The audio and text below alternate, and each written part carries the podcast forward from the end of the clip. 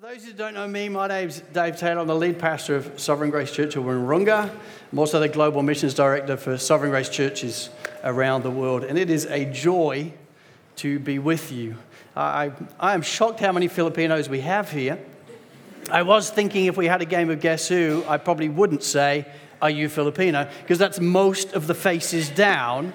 And so we wouldn't do that. But it is a joy to be with you all this morning. And oh my, I'm just so encouraged by what the Lord is doing in this local church. You know, it was 13 years ago now that my wife and I, and our three kids at the time, moved from the United Kingdom uh, to Australia to plant Sovereign Grace Church in Wahroonga, the first church that we have here in Sydney. I was actually reminiscing with my wife just the other day because we are about to launch a second service in Wahroonga in the evening. And what I was doing to try and help um, to people to understand why we did it is I actually showed a picture of our family just before we came. And I was shocked how slim I was back then. Um, but also how little everybody was. Lydia was on my lap. Josh was like about this tall. Um, Amy was standing by my side. Amy uh, was six years old at the time, our daughter. She's now getting married. It's crazy. I don't know when I became my parents, but somewhere in my life I became old enough to have a daughter getting married. But we were reminiscing our family, and you just think, we came here barely knowing anybody, but full of faith, full of a belief that the Lord was calling us to do this. Um, full of a confidence that he would build something. And so to see now what the Lord has done 13 years on is a wonderful joy to this slowly but surely midlife to upper life aging pastor. to see what he's done in Wahroonga and to be in a position now where we're talking about second services to try and get more people in but reach a different demographic of the potential area that we live in. To see the Filipinos here this morning, men and women that we would have never met, perhaps, never known of. And to see your church just thriving in the gospel. You are wonderfully led by Riley, by your pastoral team, to see your passion for the gospel and knowing the gospel and applying it and proclaiming it. It is a joy just to be with you. I would quite happily come and not preach at all and just sit at the back and observe you, and I would be a happy pastor. But thank you for bringing me so much joy in the way you are living your life and serving Jesus here in Parramatta. We are so thrilled at what the Lord is doing in your midst. And it is a joy this morning to bring God's word to you as well. Having just in my introduction encouraged you in what the Lord is doing in your midst, I now want to address you with a message I've entitled A Passion for Here. A passion for this local church. I believe the Lord wants to raise your eyes afresh in what He is doing in your church and what He wants to do in your church. And so turn in your Bible, please, to Ephesians chapter 5. J.I. Packer once says, There is no truer or happier way to describe Scripture than as God preaching to us. What a happy reality. The best moment on a Sunday gathering as we gather around God's Word is when God addresses us Himself through His Word. And that's what happens when we read God's Word. We're not reading somebody's interpretation of God's Word, we are being addressed by God Himself. God is preaching to us. What a humbling reality.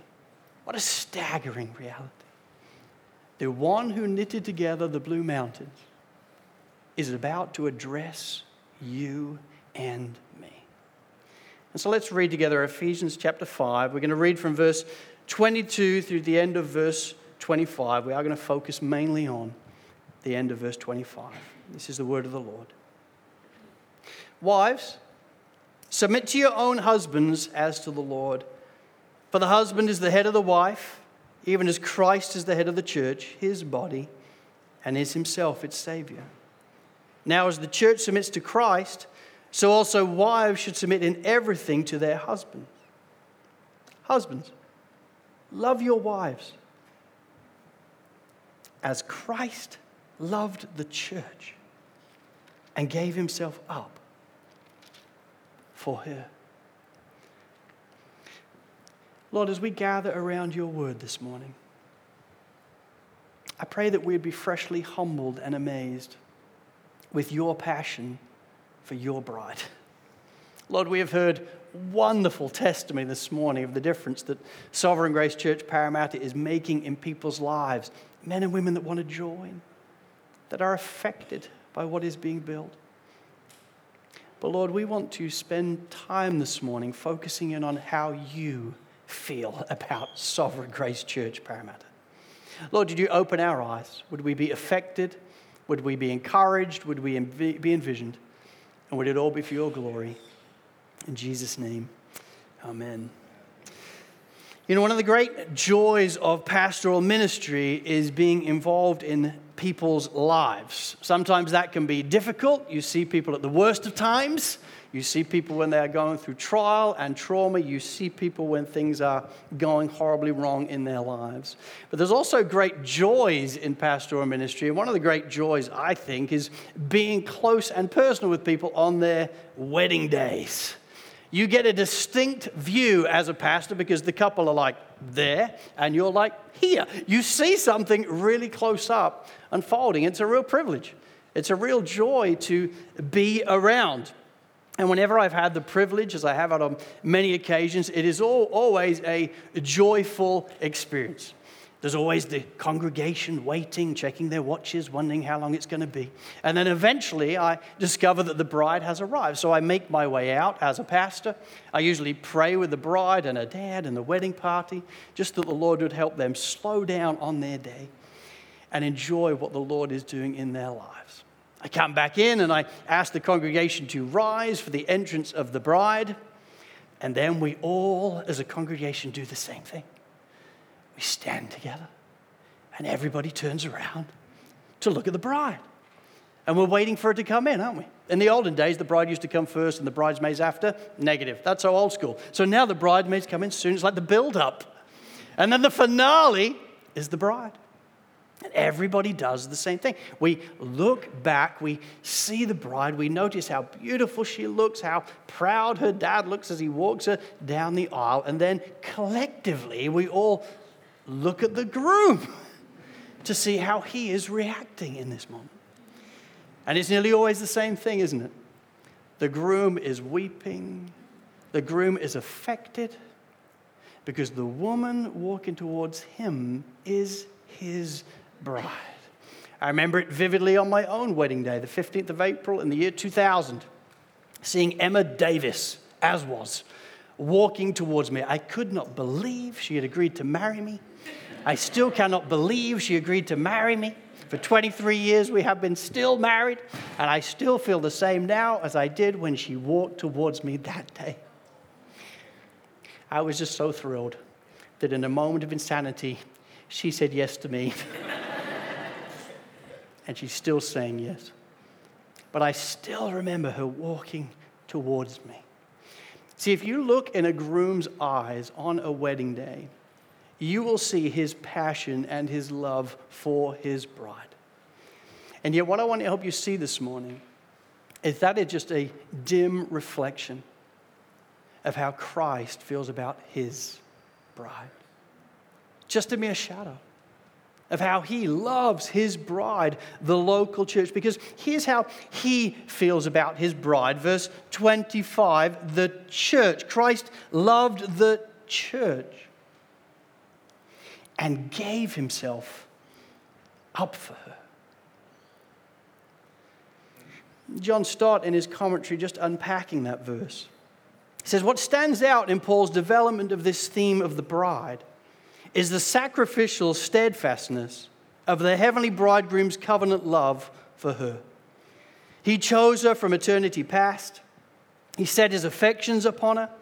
And then, buying her back from sin, he gently sanctifies and cleanses her, preparing her for himself. Listen. His love for his bride is not flighty, it's not given to whim, for it is zealous and it is unchanging. So it is. The way Christ feels about his bride, he doesn't love his bride with a, with a degree of uncha- with a changeableness or on a whimsical nature. No, his love for his bride is zealous, it is unchanging. He is passionate about his bride. And so here's my question to you as a local church this morning. Here's my question to you as a member of this local church this morning. If Jesus is so passionate about the church, then does your life, indeed my life, reflect a similar passion for the church? See, brothers and sisters, we are called to imitate God. Ephesians 5, verse 1. We're called to be like him, become like him, get passionate about what he is passionate about. We're called, Romans 8, verse 28, 29, sorry, to be conformed into the image of Christ. He is changing us from one degree of glory to another. He wants us to be passionate about what Jesus is passionate about. And so I want to ask you if Jesus then is so passionate about the church, then does your life reflect a similar passion for the church? Because if we're called to imitate him, that's how he lives. That's how he functions. That's how he feels. Now, I'm aware when you have a visiting speaker come in and they ask a question like that, it can be difficult to get your hands around. I mean, how do we, how do we work that out? Am I passionate about the church? I, I, think, I think so. I don't, it, it's hard to sort of work out and evaluate on the side how we are actually going in this. And so this morning, I really want to look at four realities of what it looks like to be passionate about the church. I want to look at four things that the Bible outlines for us that help us understand what it really means, I think, to be passionate about the church. And I want to use these things to help you evaluate. I want to encourage you to evaluate yourselves, not the people sitting next to you. Okay, this is not an exercise, and I'm so pleased he's here talking about this because I've been worried about others for years. No, this is not the time to do that. We are evaluating ourselves. We are examining ourselves to see what the Lord wants to do in our heart at the same time as evaluating, I trust you will be encouraged and envisioned as well. I am cheering you on as a local pastor. But I believe the Lord Jesus Himself wants to cheer you on this morning. He wants to encourage you, stir you afresh for what He is doing and what He continues to do, in part in and through you. So, four realities of what it looks like to be passionate about the church. And here's the first. Number one, a person passionate about the church rejoices that it is God's plan to redeem a people. They rejoice in the reality that it isn't just them he saved, but that he plans to redeem a people. You see, one of the most beautiful things about God's plan is that he not only saves individuals, he brings people together. He not only justifies, he joins people together into communities called the church. In Ephesians chapter 1, then verses 3 to 6, we discover how he justifies us. Listen, it says, Blessed be the God and Father of our Lord Jesus Christ. I love the way Paul does that. He's just like, I can't cope anymore. Ah, bless his name. I love that. And then he tells us why. Who has blessed us in Christ with every spiritual blessing in the heavenly places, even as he chose us in him before the foundation of the world, that we should be holy and blameless before him. In love, He predestined us for adoption through Jesus Christ, according to the purpose of His will, to the praise of His glorious grace with which He has blessed us in the beloved. You know, one of the things as you examine that passage is if you just keep paying attention to all the Him, He, Him, He, Him, it just realize it's all Him. Blessed be the God and the Father of our Lord Jesus Christ, because He's done it all.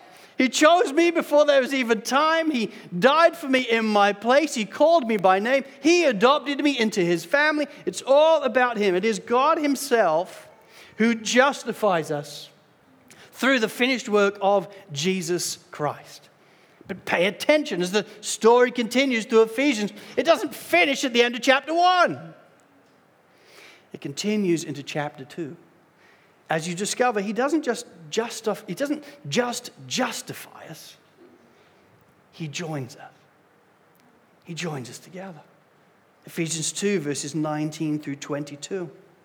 So then, you are no longer strangers and aliens, but you are fellow citizens with the saints and members of the household of God, built on the foundation of the apostles and prophets, Christ Jesus himself being the cornerstone in whom the whole structure, being joined together, grows into a holy temple in the Lord. In him, you also are being built together into a dwelling place for God by the Spirit. No longer then are you strangers and aliens to one another, but now fellow citizens, members, members of the household of God, being built together as a temple, a dwelling place for God by the Spirit. Listen, He doesn't just justify us by His grace, He then joins us, He brings us into a community, and He does it deliberately.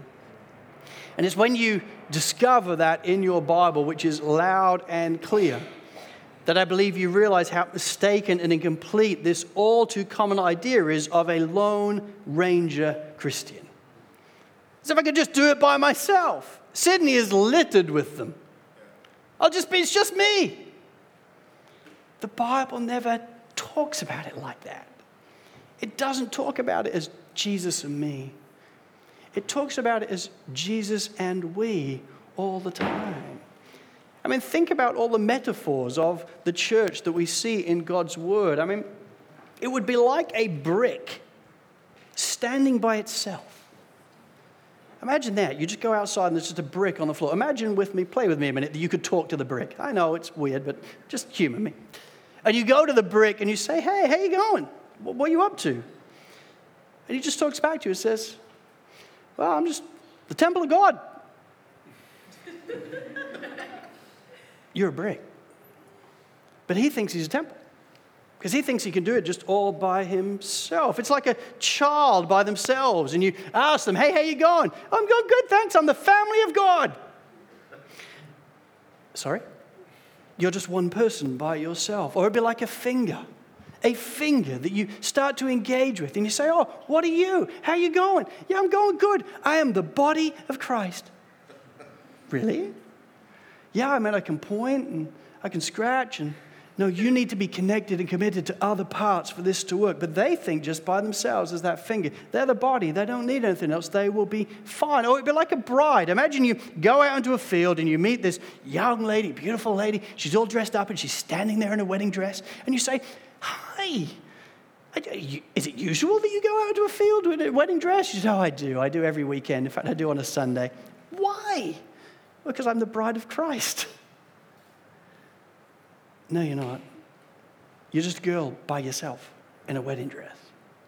Do you see how ridiculous it is?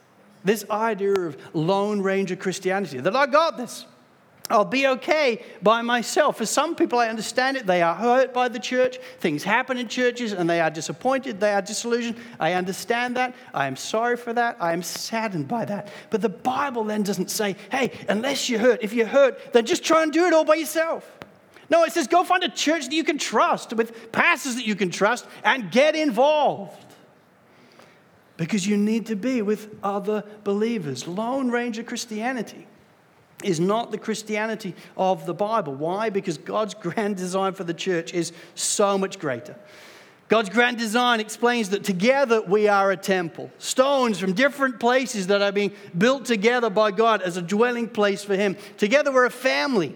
We heard it displayed this morning.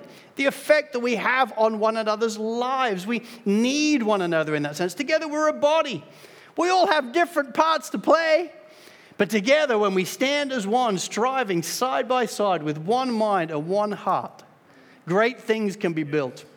As together we move forward and operate as the hands and feet of Jesus in our city. And together we're a bride, a bride for which he died a bride for which he gave his life away. He became sin for us so that we could be forgiven of our sin and made right with God. And as immediately does that, he says, I'm adopting you into a family. Get in the local church because you're going to need those around you. Listen, a person passionate about the church rejoices that it is God's plan to redeem a people.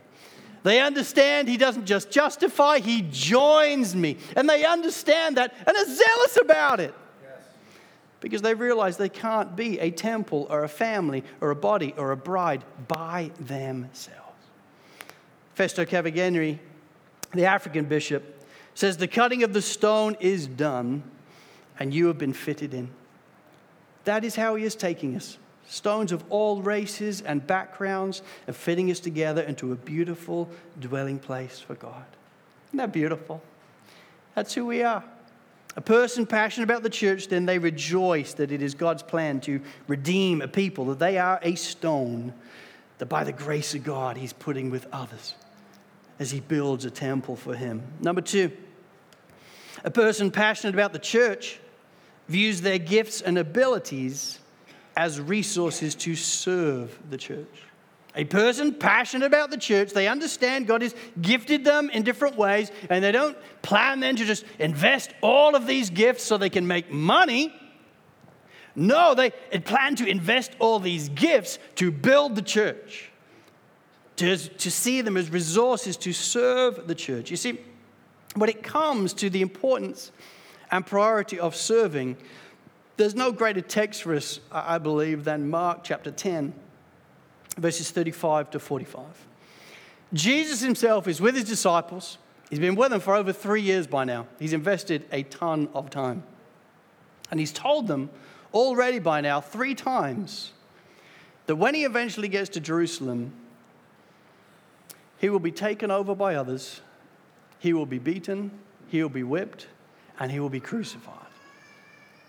He's just told them that in Mark chapter 10. At which point, James and John, well, this is what they say. And James and John, the sons of Zebedee, came up to him and said to him, Teacher, basically, teacher, thanks for that. Anyway, we want you to do for us whatever we ask of you. and he said to them, What do you want me to do for you? And they said to him, Grant us to sit, one at your right hand and one at your left in your glory. I mean, I'm coming in like a windmill at that point. There's going to be some windmills going on, and these guys are going to get taken out, but not Jesus. He's gracious, he is kind. He has just told them, guys, I am going to die. And their first words are, listen, thanks for that. I don't quite understand what you're saying. But anyway, when we get to Jerusalem, here's what I'm thinking Can I sit you right and I left? Why did they say that? Well, they say it because they think when Jesus gets to Jerusalem, he will introduce a new kingdom and a position of power will be relevant. And where is the greatest power? Well, to sit at your right or your left. That means we're somebody's. In their mind, true greatness is about position, it's about what they do, who they are, who sees them. You would hope that the other disciples in this moment are indignant. James and John, stop it. Good news, they are indignant. Bad news, not for good reasons. In verse 42, it says, And so Jesus called them to him and said to them, You know that those who are considered rulers of the Gentiles lord it over them, and their great ones exercise authority over them, but it shall not be so among you. Whoever would be great among you must be your servant, and whoever must be first among you must be slave of all. But even the Son of Man came not to be served, but to serve and to give his life away as a ransom for many. His other disciples were indignant because James and John got to Jesus first. They wanted to sit at the right and the left. They're angry. Stop it, stop it. You know, in one of the other texts, it says that one of the mothers gets involved as well. Hey, listen, I, I, am aware that you haven't been speaking to my sons very well, but they're lovely. You know, they're getting their mums involved because they're all about position.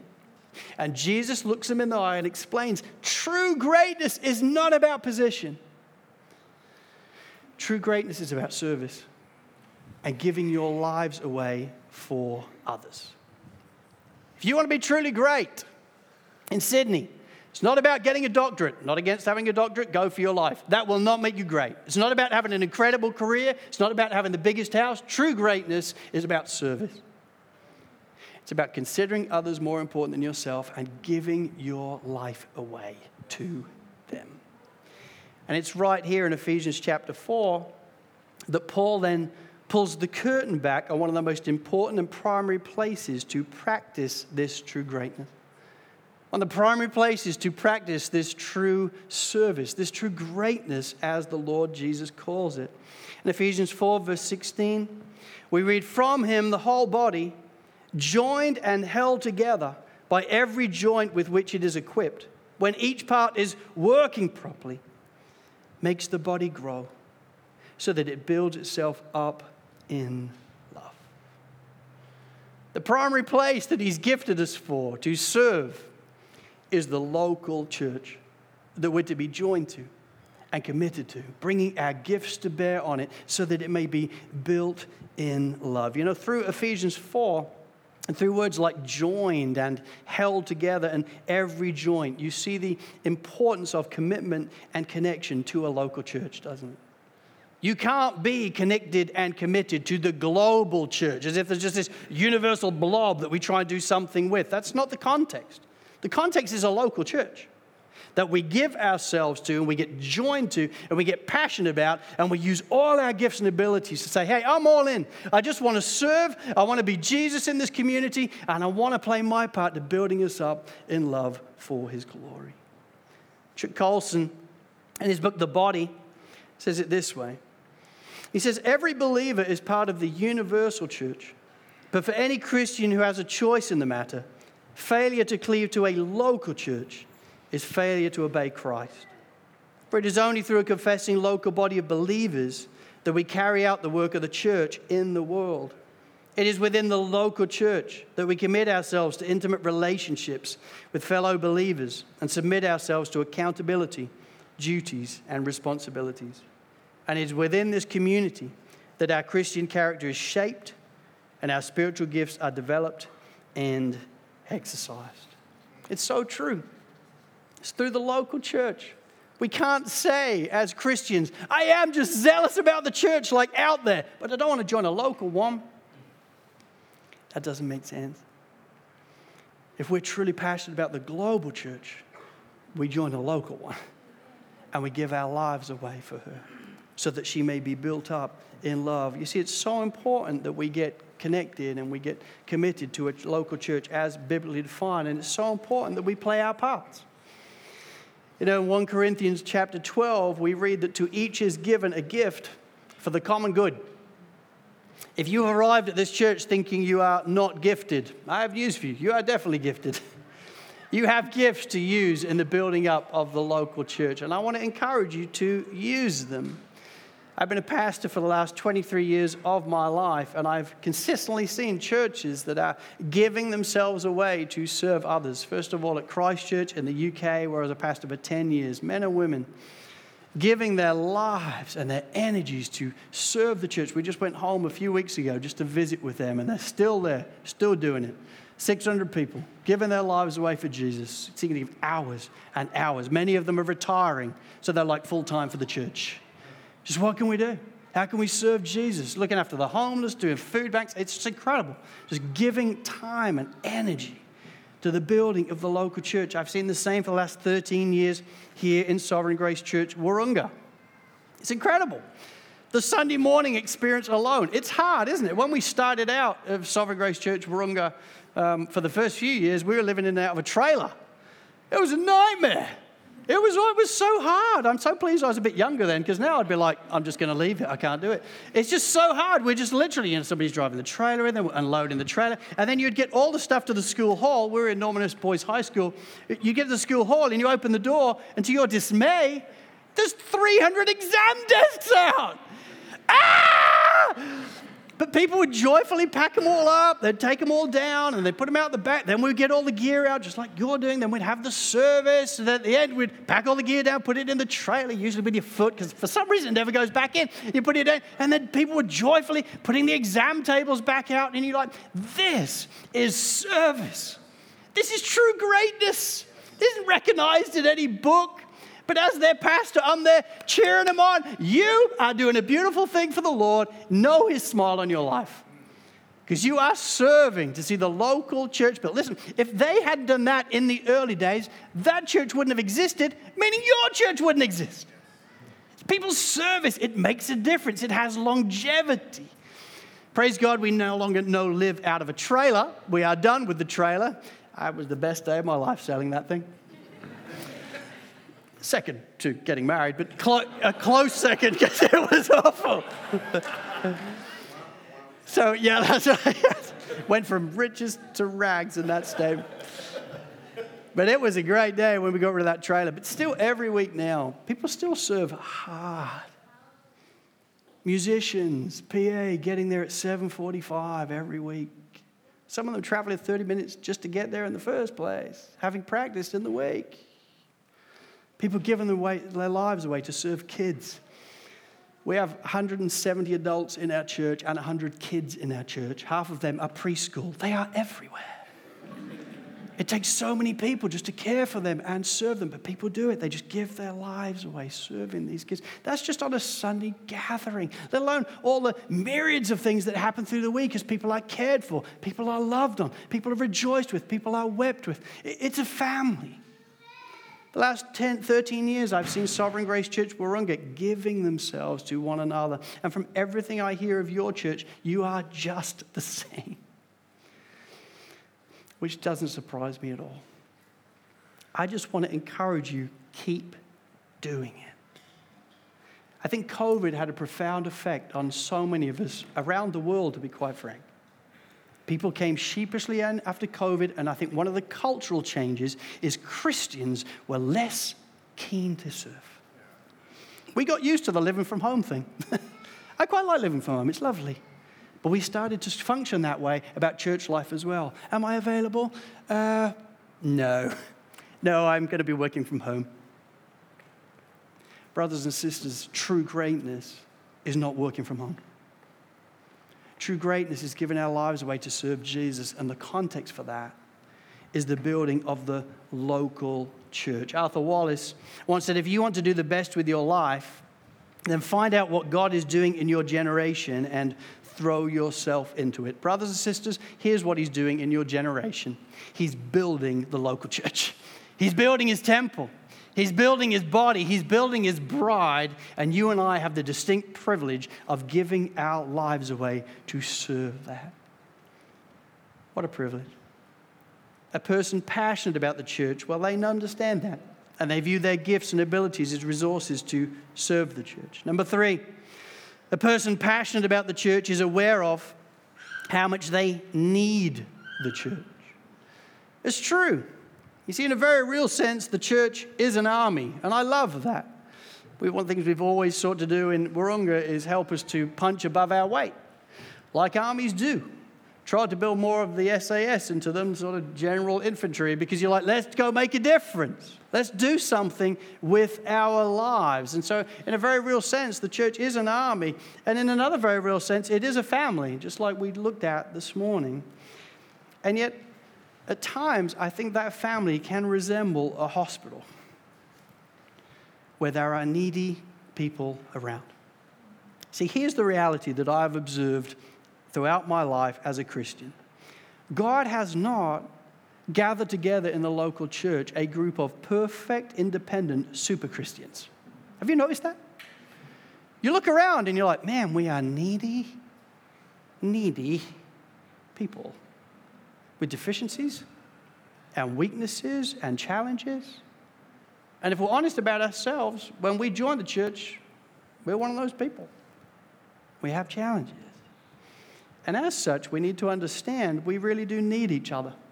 As Reuben Walsh said, it really isn't Jesus and me, but Jesus and we. It's true. When you are sad and you are disappointed, we need Jesus, don't we? We need to know his nearness. We need to have that peace that surpasses understanding. But more often than not, we need somebody to actually be Jesus to us, to actually love on us and communicate those things and be the hand and feet of Jesus. When we're confused and when we're distracted, we need Jesus. But we need somebody to come alongside us and spur us on, to be the voice piece of Jesus, to encourage us to keep going and not give up. When we're tired and when we're all out of energy, we need Jesus. But more often than not, we need somebody to pray for us and care for us and stand with us. Listen, we need each other, do we not? It's the way God designed it, it's not by accident. That's why we read in the Bible, consider your calling, brothers. Paraphrase, not many of you are that amazing. Yeah, it's an interesting group. But God does it deliberately to show the world look how they care for one another. Look how they give themselves to one another. That is what Christ has done for you. He's taken you, poor and needy, and come and died in your place that you may have life. My friends, we need each other. One story that I think illustrates that reality so well is a story from Donald Grey Barnhouse, um, the famous American preacher. And this is what he says in one of his commentaries. He says, Several years ago, two students graduated from Chicago Kent College of Law. The highest ranking student in the class was a blind man named Overton. And when he received his honor, he insisted that half of the credit go to his friend, Kaprizak. They had met one another in school when the armless Mr. Kaprizak had guided the blind Mr. Overton down a flight of stairs. The acquaintance ripened into a friendship and a beautiful example of interdependence. The blind man carried the books, which the armless man read aloud in the common study. And thus the individual deficiency of each was compensated by the other. After their graduation, they planned to practice law together, which is something they did go on to do.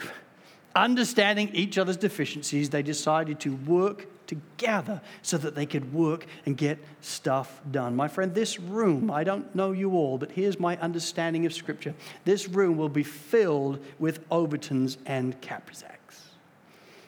Everybody brings in their own deficiencies, their own weaknesses, their own strengths, and their own abilities.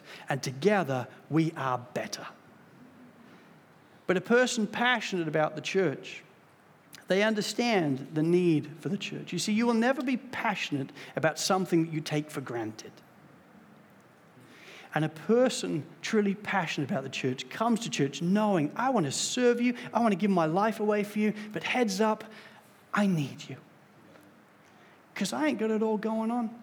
I get sad, I get disappointed. There's things I'm good at, things I'm not good at. I get tired at times. But I'm here and ready to play my part. That's church life. That's family life. That's when we become a city on a hill for the glory of Jesus. And then finally, number four, just in closing, a person passionate about the church builds their life around the church. See, here's where the rubber hits the road. But here's the reality. If all that we've talked about today is really true, if Jesus really is the one who chose us even before the foundation of the earth, if Jesus is the one who justified us by his grace and then joined us into the context of the local church, and if the church then really is at the center of God's plan of redemption, which it is, you don't see missiology and ecclesiology in the Bible as two separate things. Missiology is being driven by ecclesiology, the planting of local churches through which people know Jesus and know the gospel and apply it and proclaim it, and more churches are planted. Listen, if the church then is the center of God's plan, and we're called to use our gifts and abilities to serve the church, understanding I'm also going to need the church, then I submit to you that as Christians, this should surely affect way the church fits in our lives if it's so important, it doesn't sound like something that's just peripheral to me. But instead, it's something that's actually central. John Stott says it this way He says, If the church is central to God's purpose, as seen in both history and the gospel, then it must surely also be central to our lives. For how can we take so lightly what God takes so seriously? And how dare we push to the circumference what God has placed at the center? Oh, so true. He then continues in decision making, God wants to guide us. He is not any less concerned about where you're going to work or where you're going to live or who you're going to marry. And He will guide you if you seek and follow Him. But don't make decisions outside of understanding that God's church is at the center of His passion and plan. For it is outside of this nucleus that he will reveal to you where you are to be. Oh, my friends, I want to encourage you. This is so helpful. How dare we take so lightly what God takes so seriously? How dare we push to the circumference what God has placed at the center? That is not a common Australian truth, but I'm telling you, it is the truth of the Bible. The church is central to God's plan. It always has been. We just took our eyes off the prize. You get back to the Bible and you realize it is the local church that is worth so much more than we care to think of it. See, it is the sad reality, I think, for us in Australia. We so often think of the church like we think of high school. See, high school is not something we build our lives around. High school is not something that we stay in. We're there for a little while, we're there for a bit, and then we graduate. And so the entire time, we're always thinking one step ahead. And you don't like commit to high school, you just go along. You just attend because I've got to attend. And when you're older, you're going to graduate and go somewhere else. My experience is so many of us in Australia, we think a church like that. Or a soccer club that I'll, you know, join for a bit but then I might try a different one down the track as well. You don't build your life around a soccer club. Well, some people sadly do, but many Christians don't. We just think of them as places that we go for a bit. It's all too easy to think of church like we think of high school. It is not high school, it is a temple, a family, a body, a bride which Christ died for, and then looks you in the eye, having saved you by his grace, and says, Now there is something I want you to do to me. Do you want to take me as Lord and Savior? I do. I'm all in for that. Great. Then give yourself to this local church. These people. Go make disciples of all nations right here in Parramatta by giving your life away for these people. It's so easy to think of the church as just something on the edge. Whereas actually, in our Christianity, it's something right in the middle. That as we follow Jesus Christ as our Lord and Savior, functionally, we give ourselves there. My gifts and abilities, my, my finances, my time, my energies, because that's where it functions for me. And how kind of the Lord to give you guys, Sovereign Grace Church of Parramatta.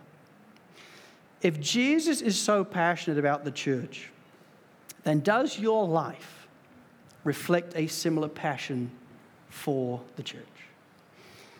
My friends, there's no exemptions allowed. If you truly want to be an imitator of Christ, if you truly want to be conformed to his image, guess what? He is passionate about the church. And so we need to be too. Listen, if you're sitting here today and you can honestly say, I am passionate about the church, which I'm sure many of you are, just keep going. Keep doing it. I trust this envisions you and encourages you again that you are doing the right thing. Keep giving your life away for Jesus and do it in the context of the local church. But if you're here today and this doesn't really resonate with you, in fact, maybe you're not even a part of the church. Maybe you're not a part of any church. Or maybe you've joined Sovereign Grace Church of Parramatta in title, but functionally, not really. Just a member. Did it for the t shirt.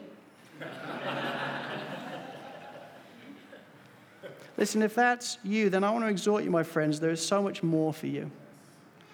And I want to encourage you to let today mark the day where grace motivated change might begin grace motivated because your salvation is not dependent upon how well you serve in the church. Your salvation is dependent upon your faith in Jesus Christ as your Lord and Savior.